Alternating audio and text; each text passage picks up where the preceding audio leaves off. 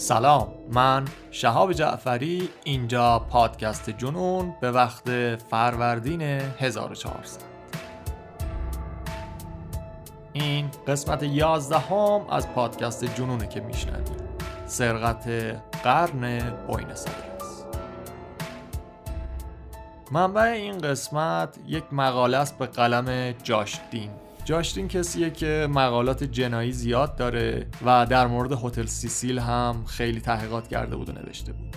اسم این مقاله سرقت بزرگ بانک بوینس آیرس.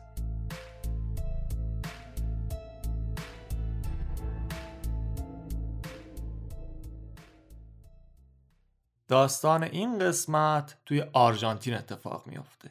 بوینس آیرس.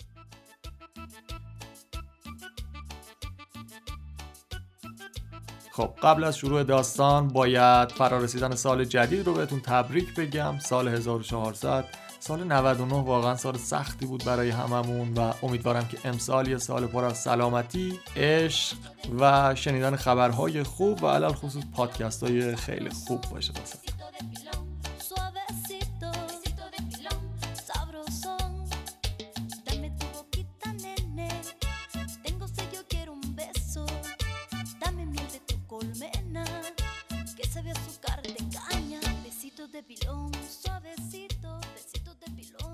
ساعت دوازده و سی و هشت دقیقه بعد از ظهر 13 ژانویه 2006 تلفن پلیس بوینس آیرس زنگ می‌خوره. اونی که پشت خطه میگه که دزدها دارن یک بانک رو خالی می‌کنن. مأمورای پلیس با چند تا ماشین خودشون رو رسوندن به محل حادثه. یه شعبه دو طبقه از بانکو ریو. یکی از بزرگترین مؤسسات مالی آرژانتین. توی سن ایزیدرو یه حومه سرسبز پردار و درخت و در عین حال مرفه نشین توی شمال بوینس آیرس. پلیس وقتی می‌فهمن سارقا هنوز اونجا هستن یه نفس راحتی می‌کشن. وقتی نیروهای پلیس بانک رو محاصره کردن دیدن که نگهبان بانک داره از تنها در خروجی بانک میاد بیرون و اسلحهش هم دستشه. سارقین بانک قبل از اینکه بذارن نگهبان بیاد بیرون تفنگش رو خالی کرده بودن و گلوله هاشو گذاشته بودن توی جیبش. یارو به همون پلیس میگه که داخل بانک گروگانگیری شده و مشتریای بانک همه داخل گیر افتادن. نگهبان همینجوری داره روی نقشه به پلیس جزئیات رو میگه که حدودا ده دقیقه بعد یک مرد عصبی و شاکی از بین گروگان ها آزاد میشه. یه کمی بعد از اون یه سارق نقابدار جلوی در ظاهر میشه و یه زنی رو توی آغوش خودش مثل سپر نگه داشت. سارقه یه نگاه دقیق به نیروهای پلیس و نحوه آرایششون میندازه. بعد زن رو رها می‌کنه و سری میدو داخل بانک و درم پشت سرش میبند توی بانک پنج تا سارق بودن با لباس های مختلف. شبیه هم نبود لباساشون اونا با 23 تا گروگانشون توی بانک گیر افتاده بودن. بیرون خیابونا پر بود از پلیس که خیلی زود با یکی از سارقین که خودش رو والتر معرفی می‌کرد با بیسیم ارتباط رادیویی برقرار کرد. والتر به پلیس میگه ما خوب می‌دونیم که محاصره شدیم اما اصلا حاضر نیستیم که خودمون رو تسلیم بکنیم. پس پلیس بهتره که عقب بمونه. هیچ کسی نمی‌خواد یک ریملو دیگه تکرار بشه. ریملو اسم یکی از شهرهای آرژانتینه که رامالو نوشته میشه با دوتا ال. این حرف والتر یه پیام خیلی مهمی داره که پلیس رو هم عصبی می‌کنه و هم تحقیر. سرقت شهر ریملو توی آرژانتین یکی از بدنامترین رسوایی هاشون بود. 6 سال قبل از ماجرای ما یعنی سال 2000 سه تا مرد مسلح مشغول سرقت از یه بانک بودن.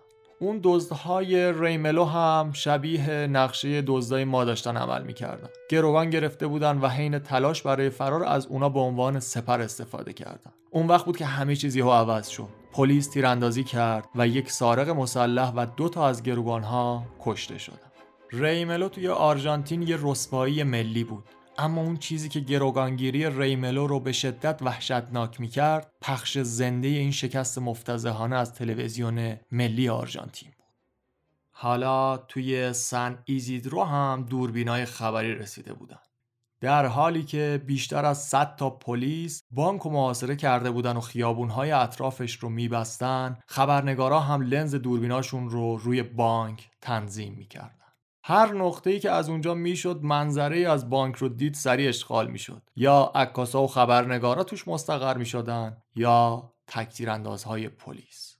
برای بیشتر از 6 ساعت یک ملت میخکوب و مبهوت بودن. پلیسا به والتر یه لقبی دادن. بهش می‌گفتن مرد خاکستری پوش. اون فورا مشهور شد. والتر به پلیس می‌گفت که ما با گروگان ها خیلی خوب داریم رفتار می‌کنیم. و چیزی که پلیس از بیرون می‌دید این بود که حال و هوای داخل بانک خیلی عجیب و غیر عادیه. توی یک لحظه از بیسیم شنیده می‌شد که والتر و یه سارق دیگه با صدای بلند آهنگ تولدت مبارک رو میخوندن. انگاری توی بانک تلفن یکی از گروگان ها هی زنگ می‌خوره و واسش پیام میاد. می‌فهمن که تولدشه و دوستا و خانوادش دارن واسش پیام میفرستن. اینجوری میشه که گروگانگیرا یه تولد کوچیکی هم اونجا واسش می‌گیرن. ساعت سه و نیم بعد از ظهر تقریبا سه ساعت بعد از اینکه پلیسا می‌فهمن گروگانگیری شده والتر با بیسیم به پلیس درخواست پیتزا میده. میگه که توی بانک اکثر آدم ها گرسنشونه و چند دقیقه بعد والتر ساکت میشه. ارتباط پلیس با والتر قطع میشه. بیسیم خاموش شده بود. سه ساعت گذشت و پلیس از والتر و گروگانها بیخبر بودن فرمانده های پلیس بوینس آیرس و مقامات سیاسی شهر میان با هم جلسه می‌ذارن در مورد اینکه چیکار باید بکنن و حسابی هم سردرگم شده بودن هر کاری می‌کردن والتر هیچی نمی‌گفت. بالاخره یه تصمیم ضربتی می‌گیرن و یه تیم از نیروهای ویژه بیرون بانک مستقر میشن. ساعت هفت بعد از ظهر تیم ویژه با انفجار در وارد بانک میشن. اما هیچ شلیک یا هیاهویی از طرف دزدا در کار نبود. هیچ خبری هم ازشون نیست. گروگان ها توی سه طبقه پخش و پلا شده بودن. توی لابی توی بالکن و توی زیر زمین هیچ کسی هم هیچ آسیبی ندیده بود. یه کمی که میگذره پلیسا می‌رسن به زیرزمین بانک و اونجاست که می‌فهمن سارقا واقعا دنبال چی بودن. توی طبقه پایین به وسعت زیرزمین بانک صدها صندوق امانات از فولاد تقویت شده دیوارها رو پوشونده بودن. و توی محله مرفهی مثل سن ایزیدرو این جعبه های گنج واقعی بودن. صندوقا همهشون خالی شده بودن اما هیچ اثری از دزدها نبود. انگاری که آب شده بودن و رفته بودن توی زمین.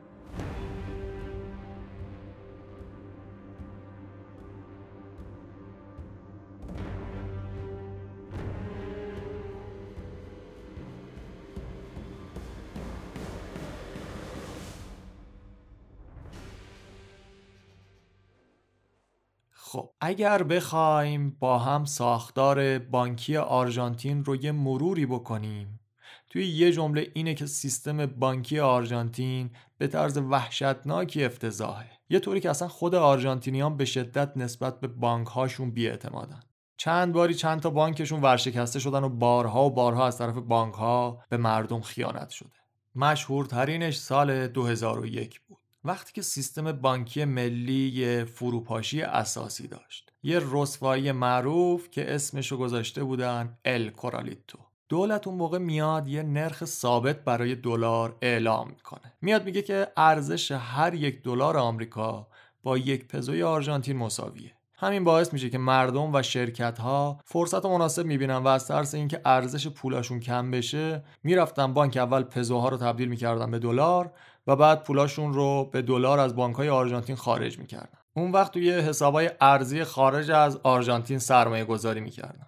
البته خودمونیم. اینی که برای اونها فروپاشی اقتصادی محسوب میشه واسه ما چیزیه که هر روز داریم ما زندگی می‌کنیم ما. خلاص. دولت می‌بینه که همه دارن پولاشون رو در میارن و بانک ها دارن ورشکست میشن.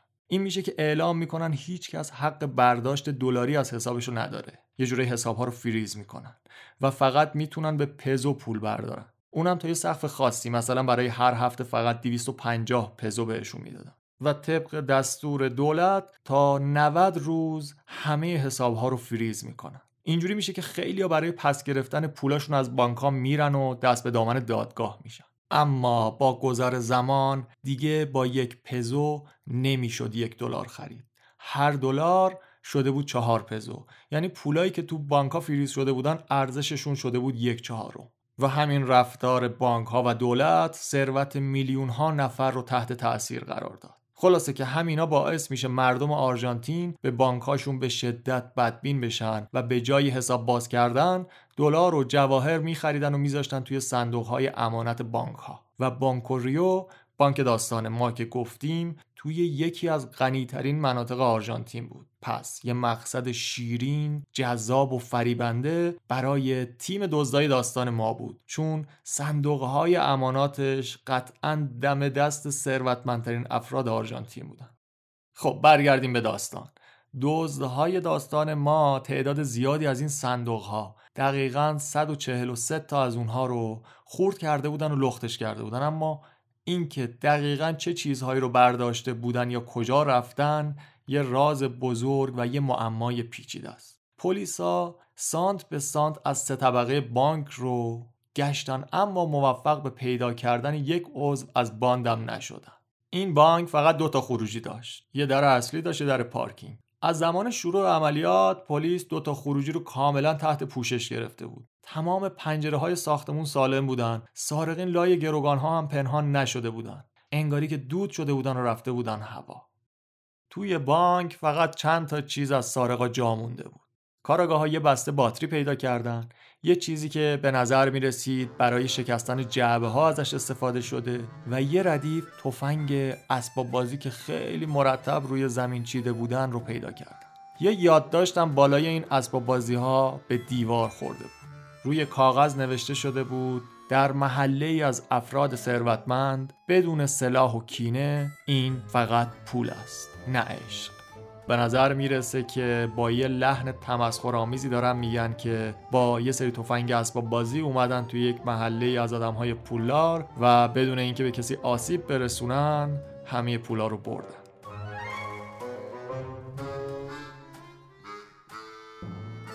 مردم آرژانتین روز جمعه 13 هم پای تلویزیون های خودشون نشسته بودن و خبر نداشتن که تا هفته ها بعد هم قرار غرق توی این داستان بشن. داستان سرقت از بانکوریو داستانی که حتی سالها بعد هم مجذوب شده بودن و ازش یه حماسه ساختن.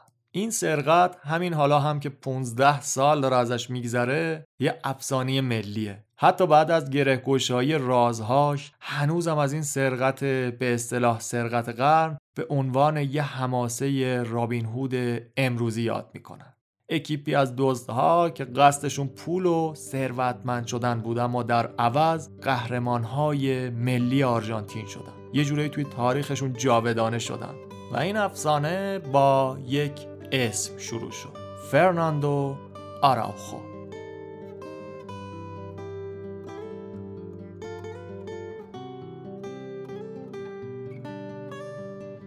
فرناندو آراوخو یه ایده دیوانه وار داشت و اونو دو سال قبل از سرقت با دوست صمیمی خودش هم مطرح کرد.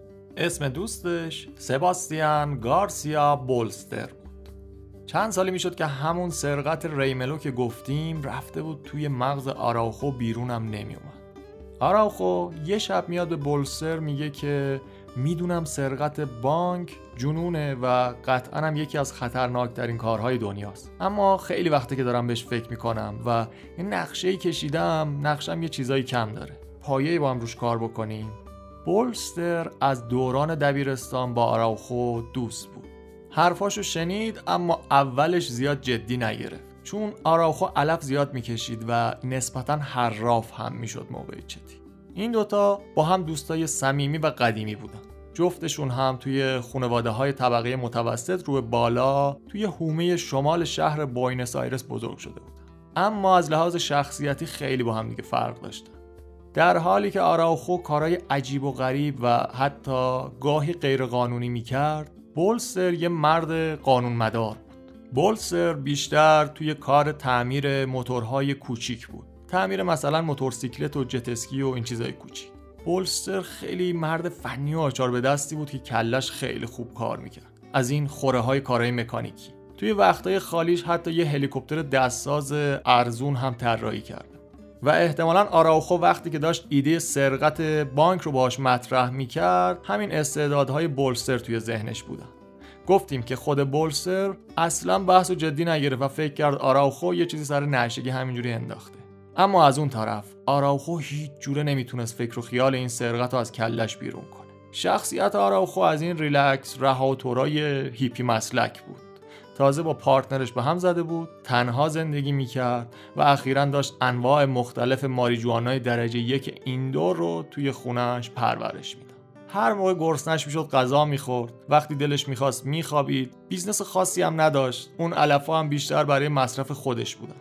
خیلی آدم کم خرجی بود و برای تأمین اون حداقل درآمدی که احتیاج داشت هنرهای رزمی آموزش می‌داد. دفاع شخصی و جدو و اینجور چیزا. آراوخو عاشق مطالعه در مورد فلسفه بود مخصوصا فلسفه شرق. یه مدت افتاد روی دیدن فیلم و هیچ فیلمی در مورد سرقت بانک از زیر دستش در نرفت. نه تنها فیلمایی بر اساس واقعیت و فیلمای داستانی رو می‌دید که همه مستندهای دزدی بانک هم تموم کرد. دنبال دو تا چیز توی فیلم میگشت. اول ایده و الهام و دومیش که مهمترم بود اشتباهات سارقای قبلی بودن. چون هدفش طرح ریزی یه نقشه کامل و بدون نقص بود. آراوخو برای الهام و خلاقیت موتزارت و بتوون گوش می‌داد و البته یه ترک هم بود که به خاطر انگیزه دادن بهش عاشقش بود. بانک رابر از گروه کلش. اگه این موزیک براتون آشناس احتمالا توی فیلم راکن رولای گایریچی هم شنیدینش.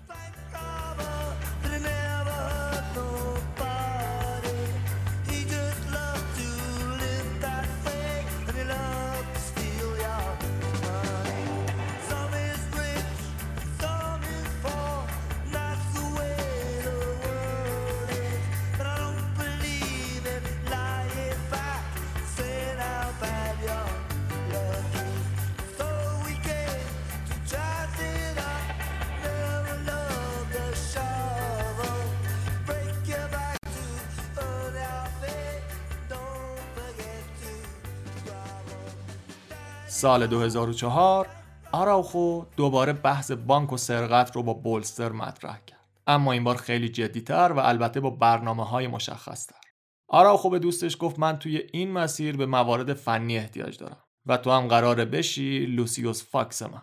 لوسیوس فاکس اون کارکتر توی کتاب های کمیک بتمنه که کارهای فنی رو براش انجام میده. بولستر اما شخصیتا خیلی محتاط بود. همونجوری که گفتیم نسبت به جرم هم اصلا علاقه خاصی نداشت. قطعا اینم می‌دونست که هدفی مثل بانک نه تنها آسون نیست که حتی غیر ممکن هم به نظر می‌رسه. بولستر یه چند وقتی می‌شد که پاره وقت داشت یه جای کار می‌کرد. حتی کارمند نمونه ماه اونجا هم شده بود. اما یه چیزی بود که آراوخو می‌تونست روش حساب بکنه. بولستر از مؤسسات مالی و بانک ها متنفر بود. پدر و پدر بزرگش هر دوشون توی ورشکستگی بانک های آرژانتین پول از دست داده بودن. بولسر با خودش فکر کرد من تمام عمر پدرم رو می‌دیدم که کار می‌کرد و دیدم که بانک ها چطوری پولش رو دزدیدن. خب حالا نوبت منه که اونو پس بگیرم. اگه آراوخو می‌تونست بهش قول بده که این سرقت بدون هر گونه خشونتی انجام میشه در حدی که حتی اسلحه هم همراهشون نباشه بولسر هم قاطی بازی میشه این چند سال مطالعه و توداری و تعمق آراوخو اونو به یه طرح جسورانه و پیچیده رسونده بود. اون با استفاده از تونل می‌خواست خودش رو به بانک برسونه و از همون تونلی که تو فکرش بود می‌خواست پولا رو برداره و بیاد بیرون. زیر خیابونهای حومه بوینس آیرس عین لونه زنبور بود. از بس که تونل فاضلاب زیر خیابونا بود که همشون هم مسیر می‌شدن به سمت رودخونه. فاضلاب که میگیم فقط منظورمون فاضلاب خونه ها و ساختمونا نیست. این کانالا توی بیشتر نقاط شهر کارشون هدایت آبهای بارون و بارندگی به سمت رودخونه ریو دلا پلاتا بود که معنی این رودخونه به اسپانیولی میشه رود نقره ای آراوخو فهمید که تنها کاری که لازم انجام بدن اینه که یکی از این تونلا رو پیدا کنن که بتونه اونها رو به اون بانکی که توی ذهنش بود نزدیک کنه. و خب بعدش مشخصه به سمت بالا حفاری بکنن تا به بانک برسن. این ایده اصلی بود. اما این نقشه یه حفره و مانع اساسی داشت. چیزی که روزها و شبها آراخور آزار می‌داد. اینکه چطور می‌تونن سیستم هشدار و حفاظت از بانک رو غیر فعال کنن. این خیلی نکته مهمیه توی سرقت. اونا که با لپتاپ سیستم های دزدی رو قطع می‌کنن فقط مال فیلم هاست. چون اولا توی شب سیستم اعلان سرقت فوق العاده حساس عمل می‌کنه. و ثانیا شبها همه گاف صندوقا قفلن و دستشون به هیچی نمی‌رسید.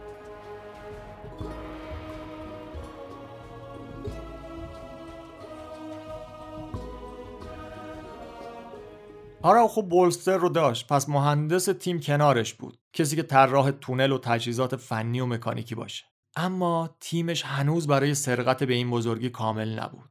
آراوخو به یه تیم رویایی از سارقها احتیاج داشت. اون از طریق دوستاش توی دنیای زیرزمینی جرم و جنایت بوینس آیرس یه سارق بانک نسبتا پا به سن گذاشته رو پیدا کرد. مردی که بهش می‌گفتن دکتر.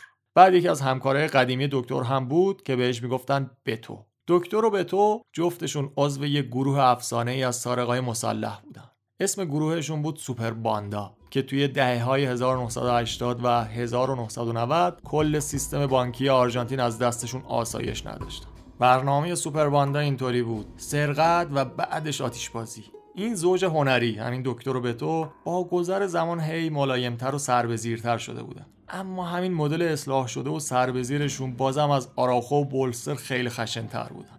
بولستر با اینا زیاد آبش توی جوب نمی‌رفت. مشکل بولستر فقط خشونت این دو نفر نبود. کلا وقتی اطرافش بودن یکم عصبیش می‌کردن. اینجوری میشه که بولستر بیخیال کمک دکتر رو به تو میشه. تصمیم می‌گیره که بزرگترین کاری که باید انجام می‌دادن رو تنها انجام بده. و اون کارم چیزی نیست به غیر از حفر تونل به سمت خزانه بانکوریو همون تونلی که گفتیم می‌خواستن از کانالای فاضلاب بکنن تا برسن به بانک. برای بولستر تنها کار کردن خیلی هم بهتر بود چون اینطوری می‌تونست به عملیاتی که داشت انجام می‌داد به چشم یک مشکل مهندسی نگاه بکنه و نه یک طرح عظیم جنایی. کار بولستر برای ماها این شده بود که هر شب با وانتش می‌رفت توی ساحل وای میستاد. کنار نقطه‌ای که کانالای فاضلاب شهر تخلیه می‌شدن توی رود ریو دلا پلاتا. اون باید هر شب حدود ساعت نه و نیم سر بخوره بره داخل کانال فاضلاب و از طریق شبکه پرپیچ و خم فاضلاب راه خودش رو پیدا بکنه. بعد حدود نیم ساعت پیاده روی می‌کرد تا برسه به بانک. البته به خود بانک که نمی‌رسید. باید خودشون میرسوند به نزدیکترین چاه که توی خیابون جلوی بانک بود. برنامه این بود که از پایین اون چاه یه تونل مایل بزنن و خودشون رو برسونن به کف بانک. تونلی که میگیم یه مسیر شیبدار در نظر بگیرید که ارزش مثلا طوریه که یک آدم بالغ بتونه ازش رد بشه. کار هر شبش این بود که با یه چکش هیدرولیکی بیفته به جون زمین سفت و سخت زیر خیابون و سانت به سانت خودش رو به بانک نزدیکتر بکنه خودش که ادعا می‌کرد همسرش هیچ وقت به خاطر این غیب شدنهای شبونش نه بهش گیر می‌داد نه زیر سوالش می‌برد. بولستر می‌گفت زنم فکرشم نمی‌کنه که همچین برنامه‌ای داشته باشم. نهایتا تصور می‌کنه که مثلا یه معشوقه یواشکی دارم. Otra vez algo tan simple. Bancame que me cambio tipo 10, te toco el timbre. Pensaba que esta vez podíamos ser lo que nos pinte. Pero salió al revés y ahora te está bajando Tinder. No pienso en la mujer que te debiste. Me basta con saber que ya no entiende bien tu chiste. Quizás yo la flashé creyendo en algo que no existe. Quizás yo me inventé una historia en la que me quisiste. No voy a parar de pensarte camino a mi casa, no. Voy a intentar dispararte todo lo que pasa, no. Prometo esta vez aceptar que conmigo no alcanza, no. No tiene sentido insistir en algo que nos cansa, no. Y ahora ya sé que no es tan fácil. Si fuera por mí ayer ya estábamos subiendo el taxi. Y ahora ya sé. Te olvida fácil lo que fuimos ayer se te dibuja como el lápiz y ahora ya sé tan frágil. Poco te sola desde el taxi y ahora ya sé. توی این مسیر مشکلات به وجود می اومدن و البته خب مشکلات هم حل می شدن. مثلا زاویه مناسب برای تونلی که از یک کانال فاضلاب برسه به کف بانک باید چقدر باشه یکم اشتباه توی محاسبات ممکن بود که تیم سارقای ما رو برسونه به زیرزمینی یه پیرزن تنها. البته که جوابش فقط ریاضی بود. بولستر می‌دونست که اگه طول دو تا ضلع مثلث رو داشته باشه می‌تونه زاویه دقیق رو محاسبه بکنه. شما یه مثلث قائم و زاویه رو در نظر بگیرید. رأس اول مثلث که زاویه قائم همونجا تشکیل میشه در فلزی چاه بود توی خیابون جلوی بانک. رأس دوم مثلث ته چاه می‌شد یعنی جایی که بولستر وایساده بود. و رأس سومش هم میشه خزانه بانک که بولستر از پایین چاه می‌خواست مایل بکنه تا برسه بهش. خب با این حساب عمق چاه فاضلاب یعنی فاصله از کف خیابون تا ته کانال میشه یه زل مثلث. زل دوم مثلث فاصله افقی در چاه توی خیابون بود تا خزانه بانک. میمونه زل بزرگتر این مثلث قائم یا همون وترش. این وتر همون تونلی بود که باید حفر می‌شد تا از کانال های فاضلاب برسه به خزانه بانک. بولستر و آراخو اومدن با همدیگه برای این محاسبات. عمق چاه رو که راحت می‌تونستن در بیارن. یه سنگ بستن به سر متر و از لای شیارهای درپوش چاه یواشکی انداختنش پایین. اما اون فاصله افقیه یعنی کف خیابون خیلی سخت بود. نمی‌تونستن متر دستشون بگیرن و کنار یه بانک معروف شروع بکنن به متر کشی بولستر اینجا یه نقشه ای می‌کشه.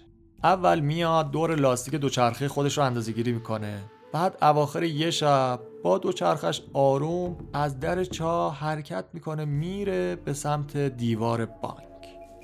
سوپاپ باد چرخ رو هم نشون می‌کنه که بتونه تعداد چرخش های لاستیک رو حساب بکنه. وقتی می‌رسه به دیوار بانک 37 دور و نیم چرخیده. یا حدود 170 سانتی متر اینجوری میشه که بولستر محاسباتش رو انجام میده و زاویه دقیق تونل در میاد. 69 درجه.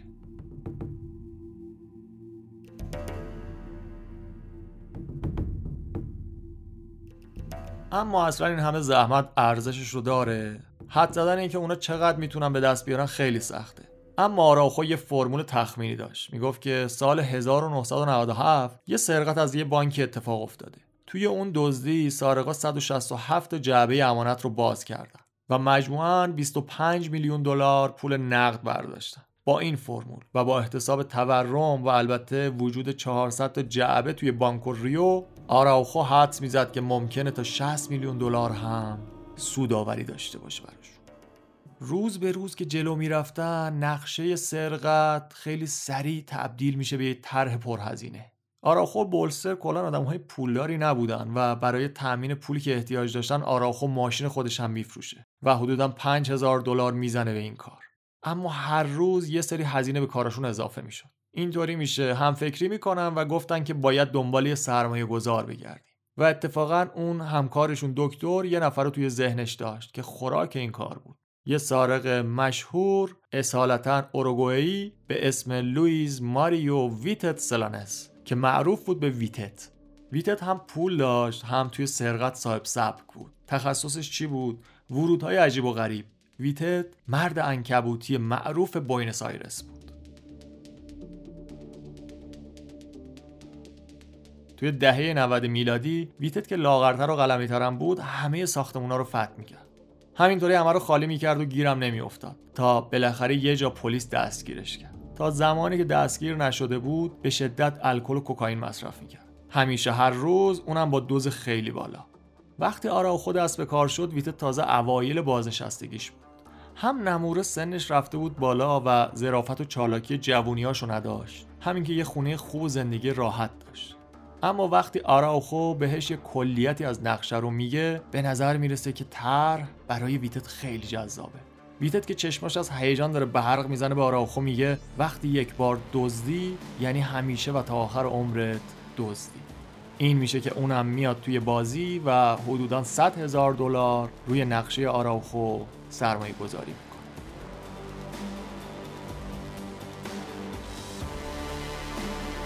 میشینن با هم دیگه برنامه رو بررسی می‌کنن که چطور باید سیستم ایمنی و امنیتی بانک رو مختل بکنن. گفتیم که شبا دوربینا و دزدگیرهای بانک روی بیشترین و حساسترین حالت خودشون هستن. آراخو هم که گفتیم اکثر اوقات داشت joint می‌کشید. و اینی که همیشه توی جلسات مهم کاریشون تحت تاثیر ماریجوانا بود یکم روی مخ ویتت بود. خلاص هرچی فکر می‌کردن به هیچ نتیجه ای نمی‌رسیدن که چطوری وارد بانک بشن. یه روز آراخو که نشه بود یه فکری به ذهنش می‌رسه. یه نقشه عالی محشر و حساب شده. میگه اصلا کی گفته ما باید از تونل وارد بانک بشیم؟ مثل بقیه مشتری بانک میریم تو یعنی تو روز روشن و در طول ساعت کاری بانک. به نظر بقیه اعضای تیم دیوونگی محض بود. اما آراخو نکته اصلی نقشش رو اضافه می‌کنه. میگه که ما مثل بقیه از در خارج نمیشیم. از تونلی میایم بیرون که کسی از وجودش خبر نداره. برای مایی که الان میشنویم شاید خیلی ساده به نظر برسه این طرح اما این نوع سرقت واقعا توی تاریخ بی‌نظیر بوده و این میشه که شروع می‌کنن و بقیه برنامه ها رو حول همین نقشه میچینن یه کار مهم دیگه میره توی لیست کارهای بولستر. اینکه بفهمه چطور باید صندوقا رو باز بکنه. بولستر میگه باید قبل از شروع عملیات روی قفلا کار بکنه. پس آراخو میره به بانک و درخواست صندوق امانات میده. خیلی شیک میره داخل و میگه که می‌خواد یه صندوق امانات توی بانک اجاره کنه. بعد میره بالا سر صندوق برند تولید کننده قفل رو یادداشت می‌کنه و چند تا از همون قفل ها رو از سازندش سفارش میده. بولستر تا قفل ها رو می‌گیره شروع می‌کنه. چیزی که گروه نیاز داشتن این بود که بولستر بتونه قفل ها رو سریع پرقدرت و البته بی صدا باز بکنه.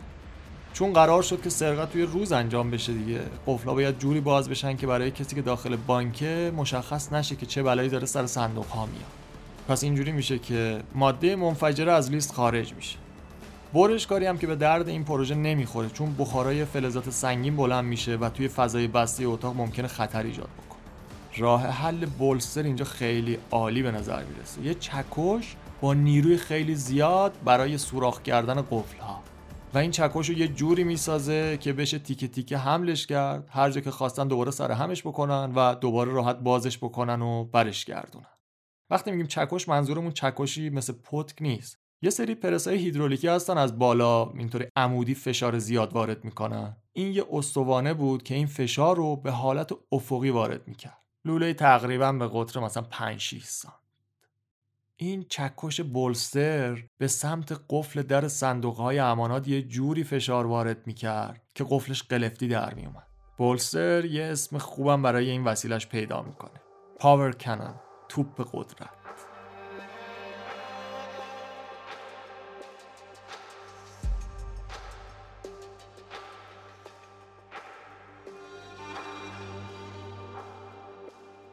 حالا چرا اینا تیز کرده بودن برای صندوق امانات؟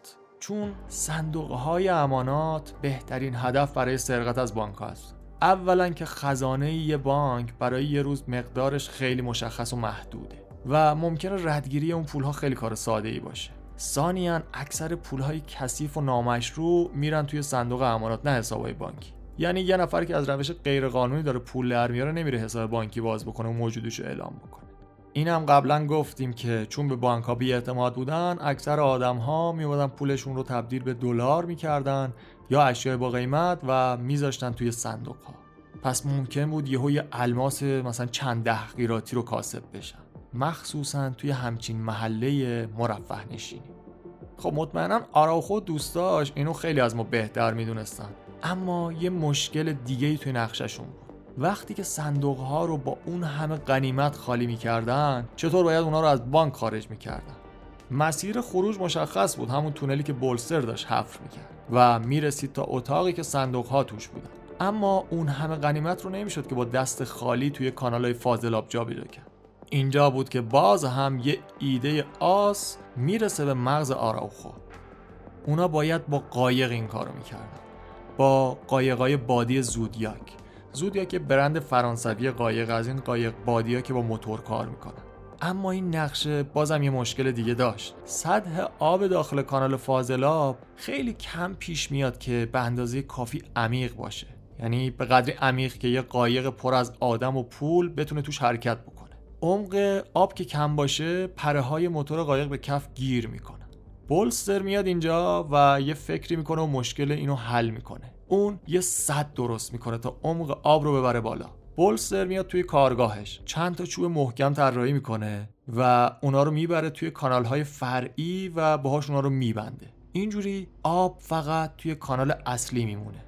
واقعا تیم بینظیری بودن خودش. خلاصه بگم که مشکل کم نبود چاله چوله کم نبود. اما انقدر که آراوخو حرفه‌ای فکر کرده بود و جزئیات و دقیق بررسی کرده بود که مولای درز نقشش نمیره بعدها حتی آراوخو توی صحبتاش گفته بود ما برای تمام قسمت سرقت فقط یه پلن نریخته بودیم. صرفا یه نقشه نبود. برای هر نقطه plan B و حتی plan C هم داشتیم. اینی که اسمشو گذاشتن سرقت قرن. واقعا بیدلیل نیست که بهش همچین چیزی میگه. حالا همه اینا به کنار. تفنگاشون. تفنگاشون هم پلاستیکی بود.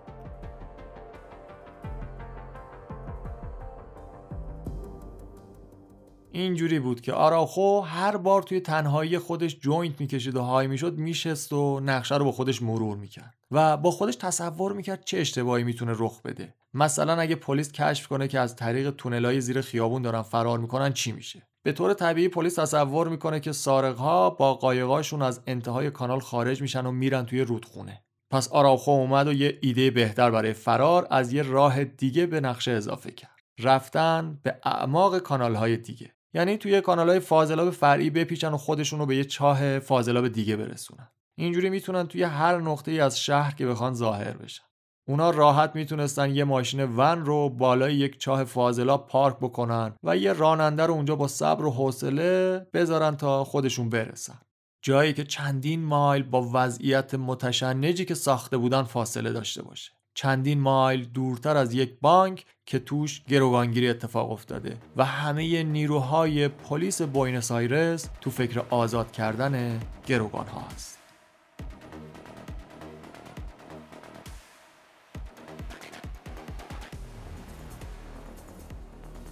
یواش یواش داریم به روز سرقت نزدیک میشیم. یه بار با هم هفت عضو این گروه رو مرور بکنیم. آراوخو طراح اصلی و مغز متفکر این گروه.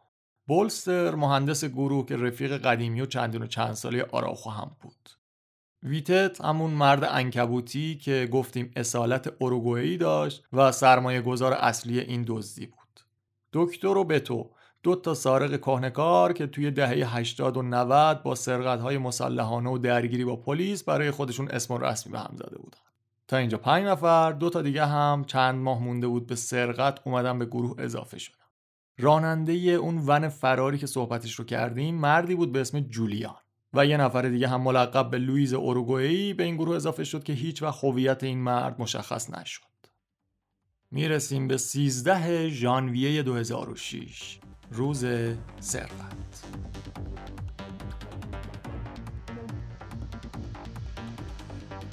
روز سرقت رسید. هفت مرد داستان ما از خواب بیدار شدن و صبحشون رو با کارهای عادی و صبحگاهی همیشگیشون شروع کردن. یواش یواش آماده شدن برای فرو رفتن توی نقش هاشون برای نمایش بزرگ امروز. اعضای گروه رفتن توی بار دور همدیگه نشستن. نقشه رو مرور کردن و یه قهوه‌ای هم خوردن. اونا طبق چیزی که آراوخو گفت انگشتاشون رو یعنی نوک انگشتاشون رو با چسب قطره‌ای پوشوندن. با این هدف که وقتی چسب بگیره و سفت بشه اثر انگشتی ازشون باقی نمونه. بعدش هم با سه تا ماشین راه افتادن. دو تا از ماشینا رو همون صبح سرقت کرده بودن که این دو تا ماشین رفتن به سمت بانک. در حالی که ماشین سوم اون ون فراری بود که گفتیم و قرار بود چند مایل اونورتر بالای یک چاه فاضلاب منتظر اونها بمونه. ون راهش رو جدا می‌کنه و میره به اون سمتی که قرار بود بره. راننده ون هم که گفتیم اسمش جولیان بود. البته ناگفته نمونه بولستر با اعضای تیم نبود. طبق معمول داشت تنهایی کار می‌کرد. و جداگونه خودش تنها ساعت هفت صبح توی ساحل وارد تونل میشه. به تو اولین نفریه که وارد بانک میشه. یه لباس سفید پزشکی هم پوشیده. لباس پزشکی نیست در واقع لباس آزمایشگاهه که گل و گشادم از پشت سر به تو همکار و دوست سابقش یعنی دکتر داشت میومد دکتر یه ماسک اسکی روی صورتش کشیده. به تو اسلحه اسباب بازی که صبح همون روز از پسر نه سالش گرفته بود رو بیرون می‌کشه. تفنگ رو می‌بره بالا و داد می‌زنه همه روی زمین دراز بکشید. این یک سرقت مسلحانه است.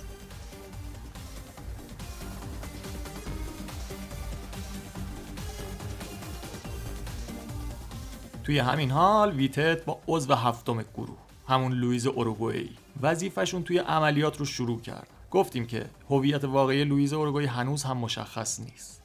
ویتت و لوئیز یکی از اون ماشین هایی که صبح دزدیده بودن رو میارن توی پارکینگ زیر بانک. بعد دوتایی وسایلی که نیاز داشتن مثل توپ قدرت همون چکشی که قرار بود باهاش درها رو باز بکنن و یه سری وسایل دیگر رو می‌برن توی بانک. در پارکینگ بانک رو قفل می‌کنن ماشینشون رو هم جلوش پارک می‌کنن تا دسترسی به بانک رو از پارکینگش مسدود بکنن. و بعد دو نفری به دوستاشون توی طبقه بالا اضافه میشن. این چهار نفر اول کارشون یه جوری با خشونت داد و بیداد می‌کردن که انگاری یه سرقت دیوانوار داره اتفاق میفته و داره تبدیل میشه به یه فاجعه یا یه قتل عام. از اون طرف مغز متفکر گروه آراوخو. اون یکی ماشینی که دزدیده بودن رو کنار بانک پارک می‌کنه. فلاشرها رو روشن می‌کنه تا به پلیس القا بکنه که این ماشین برای فرار کردن اکیپ دزداست. روی صندلی عقبم پر می‌کنه از این میخ ستاره ای ها که برای پنچر کردن لاستیک ازش استفاده می‌کنن. چند تا قوطی روغن هم می‌ذاره روی صندلی عقب. این یه بخشی از نقشه آراوخو بود چون می‌دونست که پلیس این وسایل رو که ببینه به عنوان چیزایی تشخیص میده که یه باند سرقت برای فرار از دست ماشینای پلیس استفاده می‌کنن مغز متفکر سرقت داره میره به سمت بانک. در حالی که یه ماسک اسکی روی سرش کشیده یه کلاهگیس بلوند گذاشته روش یه کلاه کپ بیسبال هم روی اون موهای بلوندش گذاشته. یه عینک آفتابی بزرگم به چشاش. انقدر این قیافش عوض شده بود که تا پاشو گذاشت توی بانک به تو اون تفنگ اسباب بازیه رو گذاشت روی سرش گفت تکون نخور. که آراخو گفت یواش منم. با رسیدن آراخو عملیات سرقت شروع میشه و هر مرد یه وظیفه ای داشت که البته آراخو براشون تعیین کرده بود.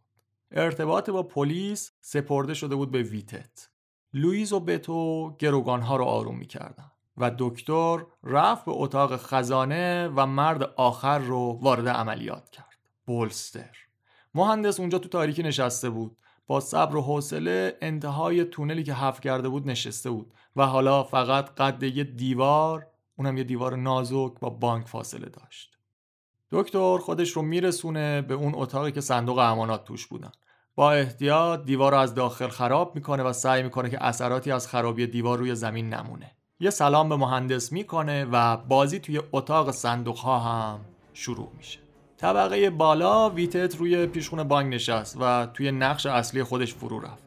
قرار بود ویتت بشه والتر مذاکره کننده. یک مرد جذاب با سیبیل تقلبی کت شلوار خاکستری رنگ و یکی از این کلاهای یهودی هم رو سرش گذاشته بود. وظیفه اصلی ویتت این بود که برای همتیمیاش که توی زیرزمین داشتن صندوق ها رو خالی می‌کردن زمان بخره.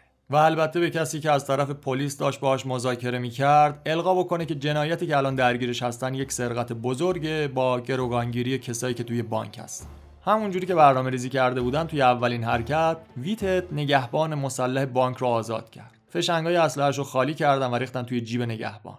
تفنگش هم دادن دستش و گفتن برو بیرون. ویتت به مذاکره کننده پلیس گفت که این اثبات اینه که ما افراد خوبی هستیم. بعد به اون مذاکره کننده گفت که می‌بینی من دارم بدترین دشمن خودم رو آزاد می‌کنم. اما انگیزه واقعیشون از آزاد کردن نگهبان یه چیز دیگه ای بود. آراوخو حتی یک اسلحه واقعی هم نمی‌خواست که داخل بانک باشه. چون بالاخره ممکنه یه نفر وسوسه بشه و بخواد ازش استفاده بکنه. اونها گروگان دوم و سوم رو هم آزاد کردن. به عنوان بخشی از استراتژی روانشناختی آراوخو برای قبولوندن به پلیس که مذاکرات داره پیشرفت می‌کنه. یه جوری داشتن به پلیس القا می‌کردن که پلیسی که دست بالا رو داره. آراوخو می‌خواست پلیسا فکر بکنن که باند وحشت زده از محاصره هستن. اون می‌خواست پلیس احساس بکنه که توی موقعیت قدرته. آراوخو به اعضای تیمش گفته بود ما باید عصبی و احمق به نظر برسیم. مثل اینکه کنترل خودمون رو سریع از دست میدیم. و مهمتر این که افرادی که از توی خونه هاشون و پای تلویزیون دارن تماشا می‌کنن باید با ما همدردی بکنن. همین گروگان هایی که آزاد می‌کنیم باید برامون حسن نیت جلب بکنن. همینجوری هم می‌شد. هر کی می‌رفت بیرون از اینا تعریف می‌کرد. ویتت توی صحبتاش با مذاکره کننده پلیس هی تاکید می‌کرد که سارقین می‌خوان از تکرار فاجعه ریملو جلوگیری بکنن. ویتت هشدار داد که اعضای باند مسلحن و آماده شلیک. اما برای نجات دادن خودشون حاضرن یک معامله صلحآمیز که به نفع همست رو انجام بدن. اما ما که دیگه می‌دونیم واقعیت این نبود اونا اصلا اسلحه نداشتن فقط می‌خواستن زمان بخرن. گفتیم که این سرقت تا مدت ها به عنوان افسانه توی آرژانتین همینطوری دهم به دهم میچرخید. توی هفته های بعد از این سرقت نقش ویتت به عنوان مردی با لباس خاکستری توی مطبوعات خیلی جذاب شده بود. شهرت خاصی هم پیدا کرده بود. مثلا یکی از افسانه ها این بود. مردم می‌گفتن ویتت برای آماده شدن برای نقشش توی این سرقت توی کلاس های بازیگری شرکت می‌کرده. یا مثلا موقع حرف زدن با پلیس توی دهنش سکه میذاشته تا کسی صداشو نشناسه و لحجه اوروگوئیش رو تشخیص ندن خب بگذاریم. توی زیرزمین بولستر سری کار می‌کرد. آراخو برای عملیات دو ساعت در نظر گرفته بود و کرونومتر خودش رو همون لحظه ای که دکتر دیوار رو خراب کرد و بولستر بیاد توی بانک استارت زده. منتاج توپ قدرت 20 دقیقه طول کشید. اما خیلی زود باز کردن قفلها شروع شد. تقریبا 90 دقیقه طول کشید که قنیمت ها دور اونها جمع شده بودن وقتی اوضاع توی طبقه بالا آرومتر شد آراوخو دکتر هم اومدن کمک بولستر و شروع کردن به پر کردن کیسه ها از پول و هر چیز ارزشمندی که بولستر از صندوق ها بیرون کشیده بود. آراوخو می‌دونست که کار اونها نمی‌تونه خیلی هم طول بکشه. پلیس نمیذاش اون قشقرق طبقه بالا گروگانگیری کل روز طول بکشه. و وقتی به یه حد ایدئالی رسیدن و دو ساعت رو یه جورایی پر کردن وقت رفتن بود. آراخو به ویتت که طبقه بالا بود خبر داد. وقتی که ویتت سیگنال رو از آراخو گرفت به اون مذاکره کننده پلیس گفت که 6 تا پیتزا سفارش بدیم. ما و گروگان ها هممون گرسنه بعد بیسیم خودش رو گذاشت روی زمین و به گروگان ها گفت که اعضای گروه ما می‌خوان یک جلسه فوری تشکیل بدن. هر کدومتون از جاتون تکون بخورین قطعا کشته میشه. بولستر اون توپ قدرت رو تیکه تیکه کرد جدا کرد و قطعات رو داد به لویز اوروگویی که الان توی تونل وایساده بود. بعد هم اتاق رو تمیز کرد. بعد بولستر چند تا بمب قلابی و fake که خودش سر هم کرده بود رو گذاشت توی اتاق و رفت توی سوراخی که از دیوار می‌رفت تا کانال فاضلا ویتت و بتو هم پشت سرش رفتن داخل. وقتی خلوت شد آراوخو دکتر خورده کاری های زیرزمین هم جمع و جور کرد. مثلا برای از بین بردن دی های باقی مونده به همه چیز مایه سفید کننده پاشیدن. و یک کیسه پر از مو که از آرایشگاه های مختلف شهر تهیه کرده بودن رو توی همه جای زیر زمین پخش کردن این موهای آدم های مختلف باعث می شد که اگر ردی از اعضای تیم توی بانک مونده باشه لای اینا گم بشه و نتونن بر اساس آزمایش دی ای ردی ازشون پیدا بکنن. و دست آخر این دو نفر تمام شواهد خرابی دیوار رو از اتاقی که بولستر وارد اون شده بود تمیز کردن.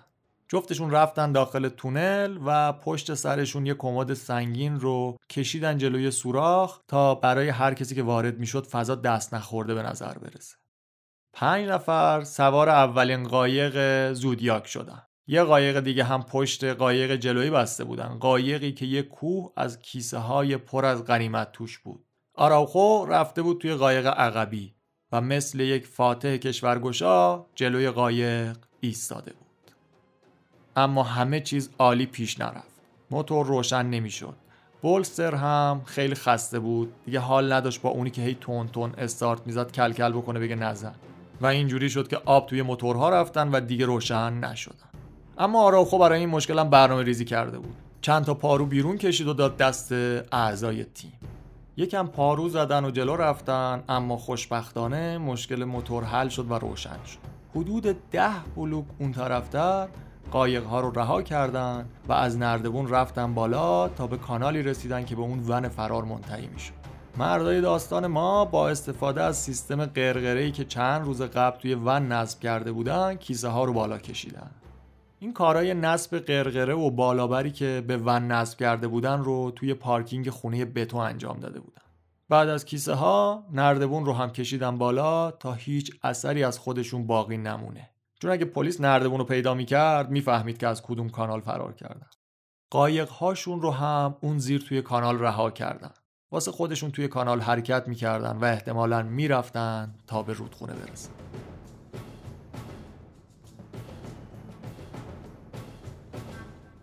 اون روز آخرین پیامی که پلیس از گروگانگیرها دریافت کرده بود درخواست 6 تا پیتزا بود و بعدش بیسیم اونها خاموش شده بود.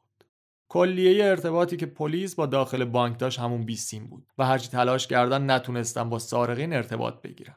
اینجوری شد که حدود سه ساعت بعد از سفارش پیتزا دستور حمله به بانک صادر شد.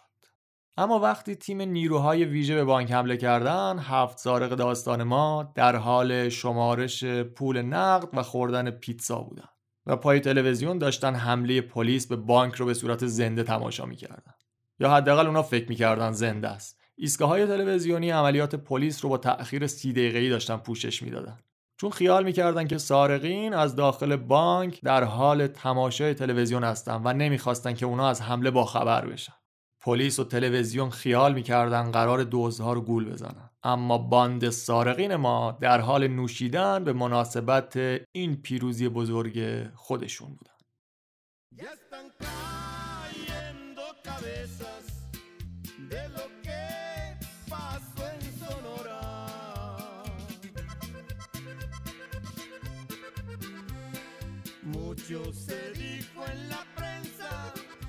فردای اون روز بولستر. تمام کاردهای اعتباری که از صندوقهای امانات در آورده بود رو جمع کرد و توی نقاط مختلف شهر پراکنده کرد. البته جاهایی که دور از اون کانال فاضلابی بودن که ازش اومده بودن بیرون. این شواهد پلیس رو مجبور می‌کرد که توی بلوک های اشتباهی سردرگم بشه و همینطور ده ها مورد سارق اشتباهی به پلیس گزارش می‌شدن. چون هر بار که یه نفر یکی از این کارت رو پیدا می‌کرد می‌رفت یه خودپرداز تا ببینه می‌تونه شانسی رمزی بزنه. اما چون پلیس این کارت ها رو ردیابی می‌کرد کاراگاهاش رو میفرستاد برای تحقیقات و بولسر با افتخار بعدا میگه که نیرو و انرژی اونا تحلیل رفته بود. مزیت های نقشه ما خیلی زیاد بودن. بر اساس گزارش های خبری این باند اسرارآمیز سارقین که آبروی پلیس آرژانتین رو توی تلویزیون ملی هم برده بودن تقریبا 20 میلیون دلار پول نقد و اشیاء با ارزش با خودشون از بانک خارج کردن و پلیس هم هیچ سرنخی از اونها نداشت. اما چی شد که هر چی رشته بودن پنبه شد؟ چطور همه کارا خراب شدن و این باند دوست داشتنی گرفتار شدن و به زندان فرستاده شدن؟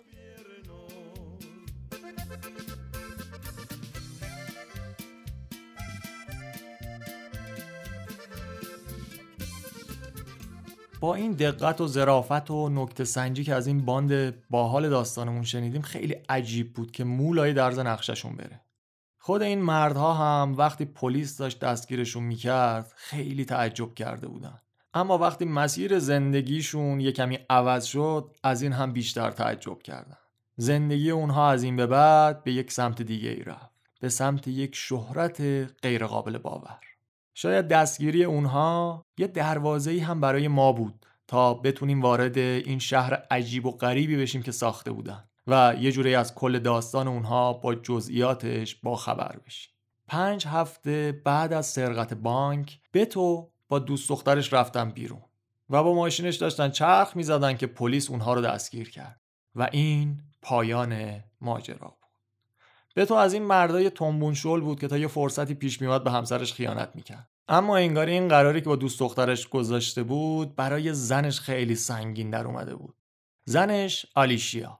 میره پیش پلیس میگه که شوهرش یکی از دزدای بانکوریو بوده و الان هم داره با دوست دخترش فرار می‌کنه تا از کشور خارج بشه. البته خود به تو قسم می‌خوره که اصلا فرار نمی‌کرده. به نظر می‌رسه راستم میگه چون پلیس طبق اظهارات آلیشیا زن به تو. پولها و جواهرات رو داخل خونه پیدا می‌کنن.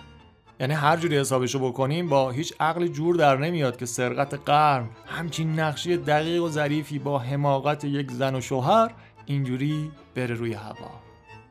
جزئیات خاصی که بین آلیشیا و بتو اتفاق افتاده همچنان نامشخصه. بتو در طول سالها بعد از دستگیر شدنش گزارش های متناقضی رو گفته و آلیشیا به ندرت به صورت عمومی صحبت کرده.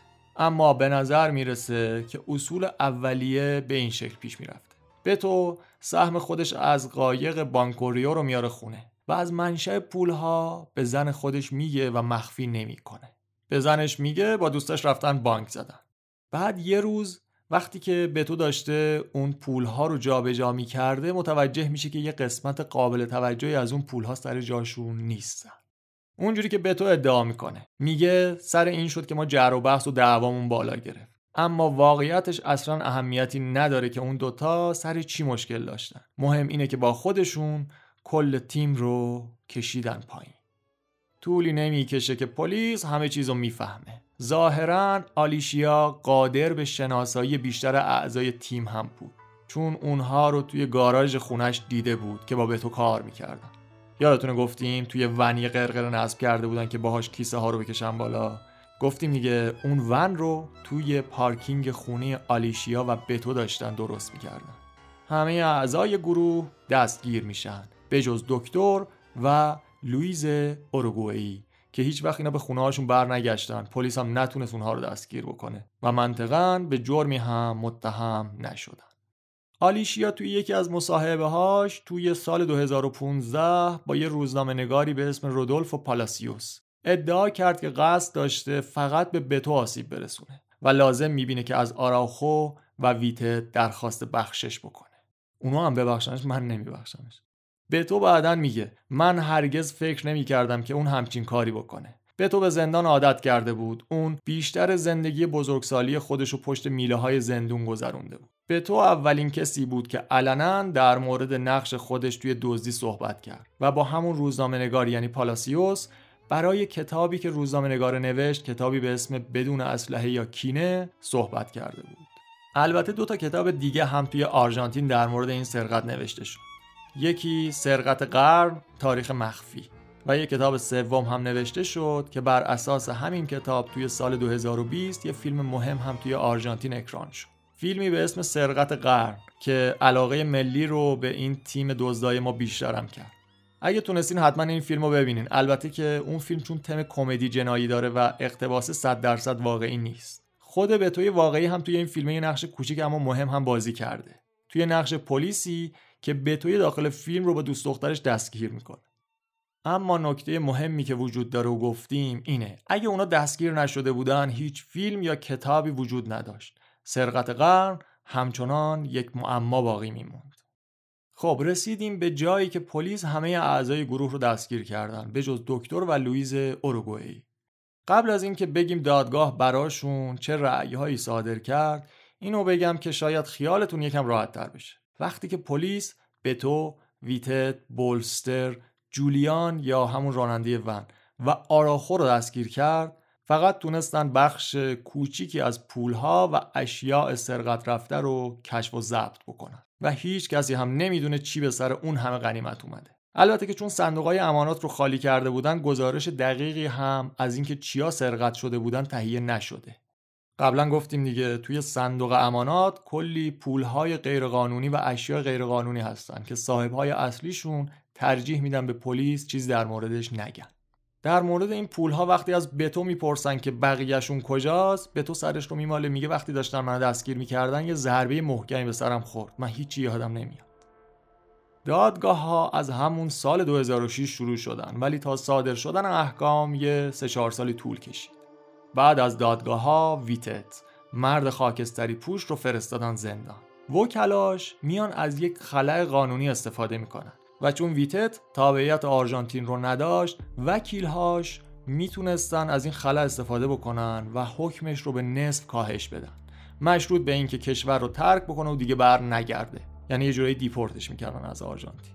بنابراین توی سال 2013 ویتت که فقط چهار سال رو پشت میله های زندون گذرونده بود به اروگوئه اخراج شد. ویتت برمیگرده به شهر محل تولدش. سان قوز دومایو یه شهر کوچیکی خارج از مونتویدئو پایتخت اروگوئه. اونجا با یه زن خیلی جوانتر از خودش ازدواج می‌کنه صاحب یه پسر میشه و یه جواهر فروشی افتتاح می‌کنه به اسم زمرد سبز. حالا تقریبا 7 سالی میشه که ویتت از زندان آزاد شده. ویتت احساسات متفاوتی در مورد گرفتار شدن داره. بدیهیه که هدف از سرقت زدن پول به جیب و فرار کردنه. اگه اینطوری بخواد بررسی بکنه از این نظر براش بد بوده. اما حتی چیزهای بد می‌تونن خوب باشن. حالا آرژانتینی ها برای گرفتن عکس میان مغازه طلا جواهر فروشیش. بعضی وقتا غیر از عکس یادگاری از ویتت جواهرات هم می‌خرن. قرار کتابش رو هم منتشر بکنه. آره یه کتاب دیگه در مورد سرقت قهر. ویتت توضیح میده که هر کتاب فقط نسخه داستانیه و از نظر اون هر نسخه تا حالا اشتباه بوده یا حداقل تزیین شدن. فقط کتاب ویتت درست خواهد بود. کتاب حقیقت من ویتت حالا یه سری نکات هم برای گفتن داره. میگه که هیچ وقت توی کلاس های بازیگری شرکت نکرد و اصلا سکه توی دهن خودش نمیذاشته. این حقیقت مرد خاکستری پوش داستان ماست.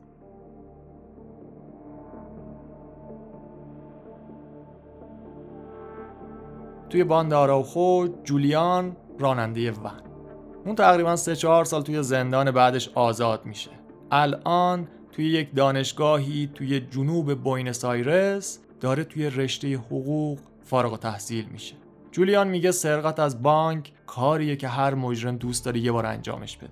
چیزی که به نظر می‌رسه انگاری عمده حسرت جولیان به خاطر اینه که خودش داخل بانک نبوده.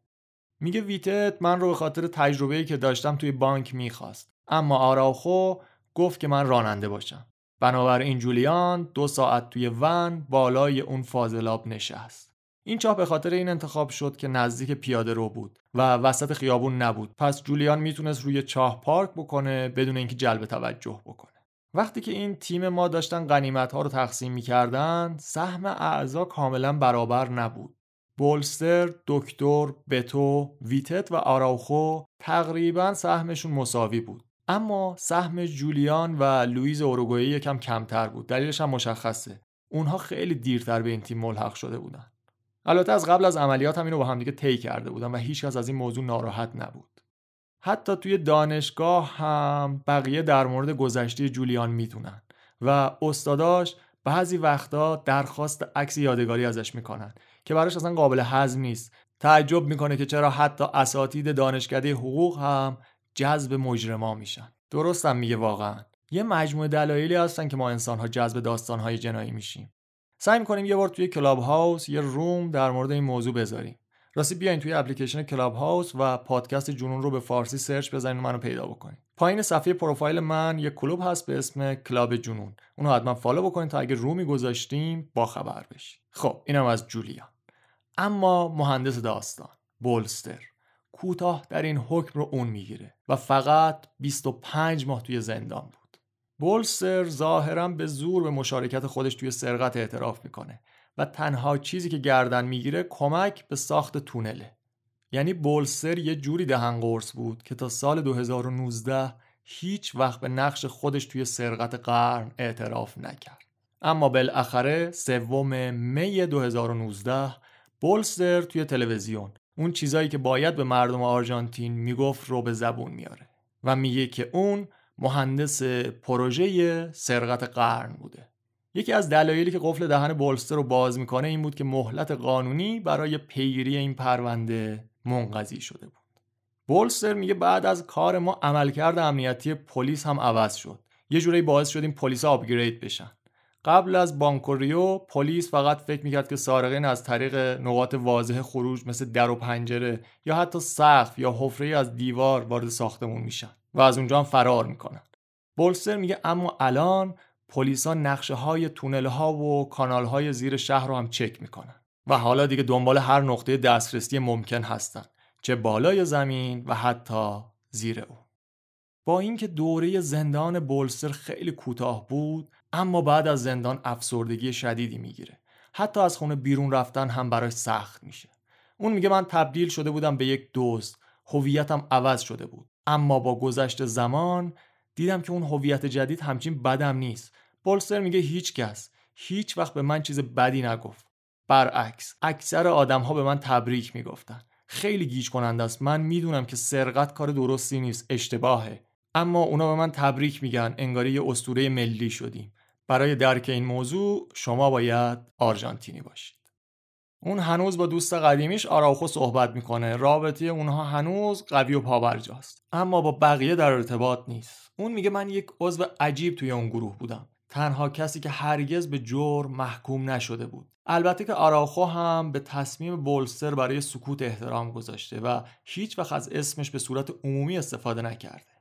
آراخو وقتی میاد به بولستر سر می‌زنه هنوزم مهندس صداش می‌زنه. بعضی وقتا هم بهش میگه المارسیانو یعنی مریخی همون چیزیه که بقیه هم بهش می‌گفتن چون با بقیه کم فرق می‌کرد. خب فرناندو آراوخو. آراخو وقتی که داشت روی اون طرح خودش کار می‌کرد اسم طرح گذاشته بود دوناتلو. اما نه به خاطر هنرمند دوره رونسانس به خاطر نینجا ترتلز لاکمشتای نینجا. که مثل گیاه محبوبش یعنی شاهدونه. سبز رنگ بودن نینجا ترتلز ورزش های رزمی انجام می‌دادن. عملیات های پرخطری رو سپری می‌کردن و مهمتر این که اونها با استفاده از تونل های زیر شهرها حرکت می‌کنن و از طریق درپوش های چای فاضلاب خودشون رو میرسونن به سطح شهر. آراوخو حالا یه تصویر از دوناتلو رو روی بازوی خودش خالکوبی کرده. به خاطر استفاده از های اسباب بازی. یعنی چون ها اصلی نبودن نتونستن اونها رو متهم بکنن به گروگانگیری یا سرقت مسلحانه. واسه همین به حکم همشون تخفیف های خیلی اساسی خورد.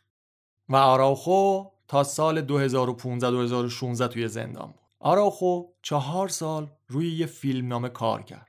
بعد ازش یه مجموعه ساخته شد. ال روبو دل سیلو که به کارگردانی یکی از مشهورترین کارگردانهای آرژانتین هم ساخته شد. آراخو میگه که قصد داشتم بعد از زندان برای زندگی برم اروپا اما خودم رو پیدا کردم و مشغول نوشتن یک کتاب شدم که بعد تبدیلش کردم به یه فیلم نامه.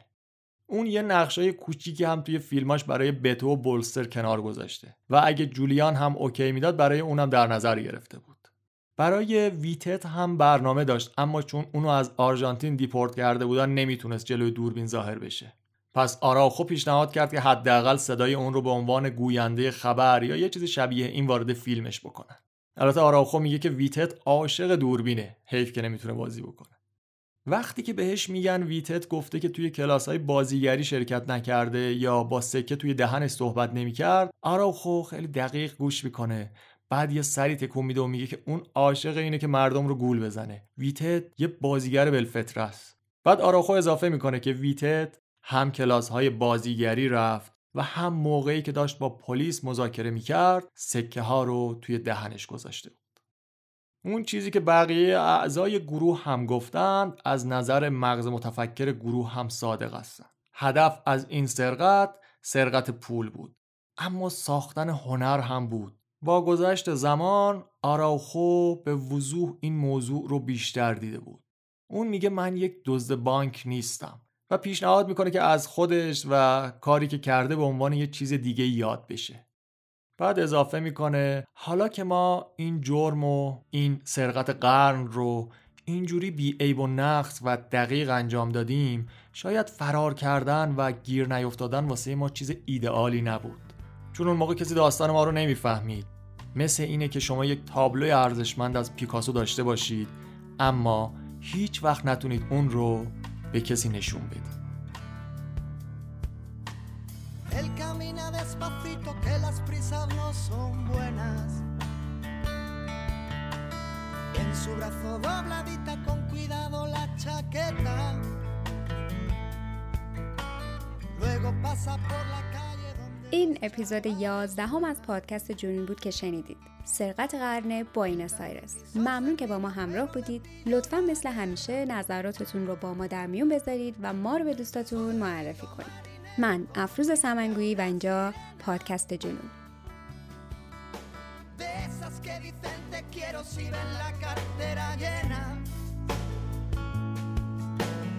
Escogiste a la más guapa y a la menos buena. Sin saber cómo ha venido, te ha cogido la tormenta.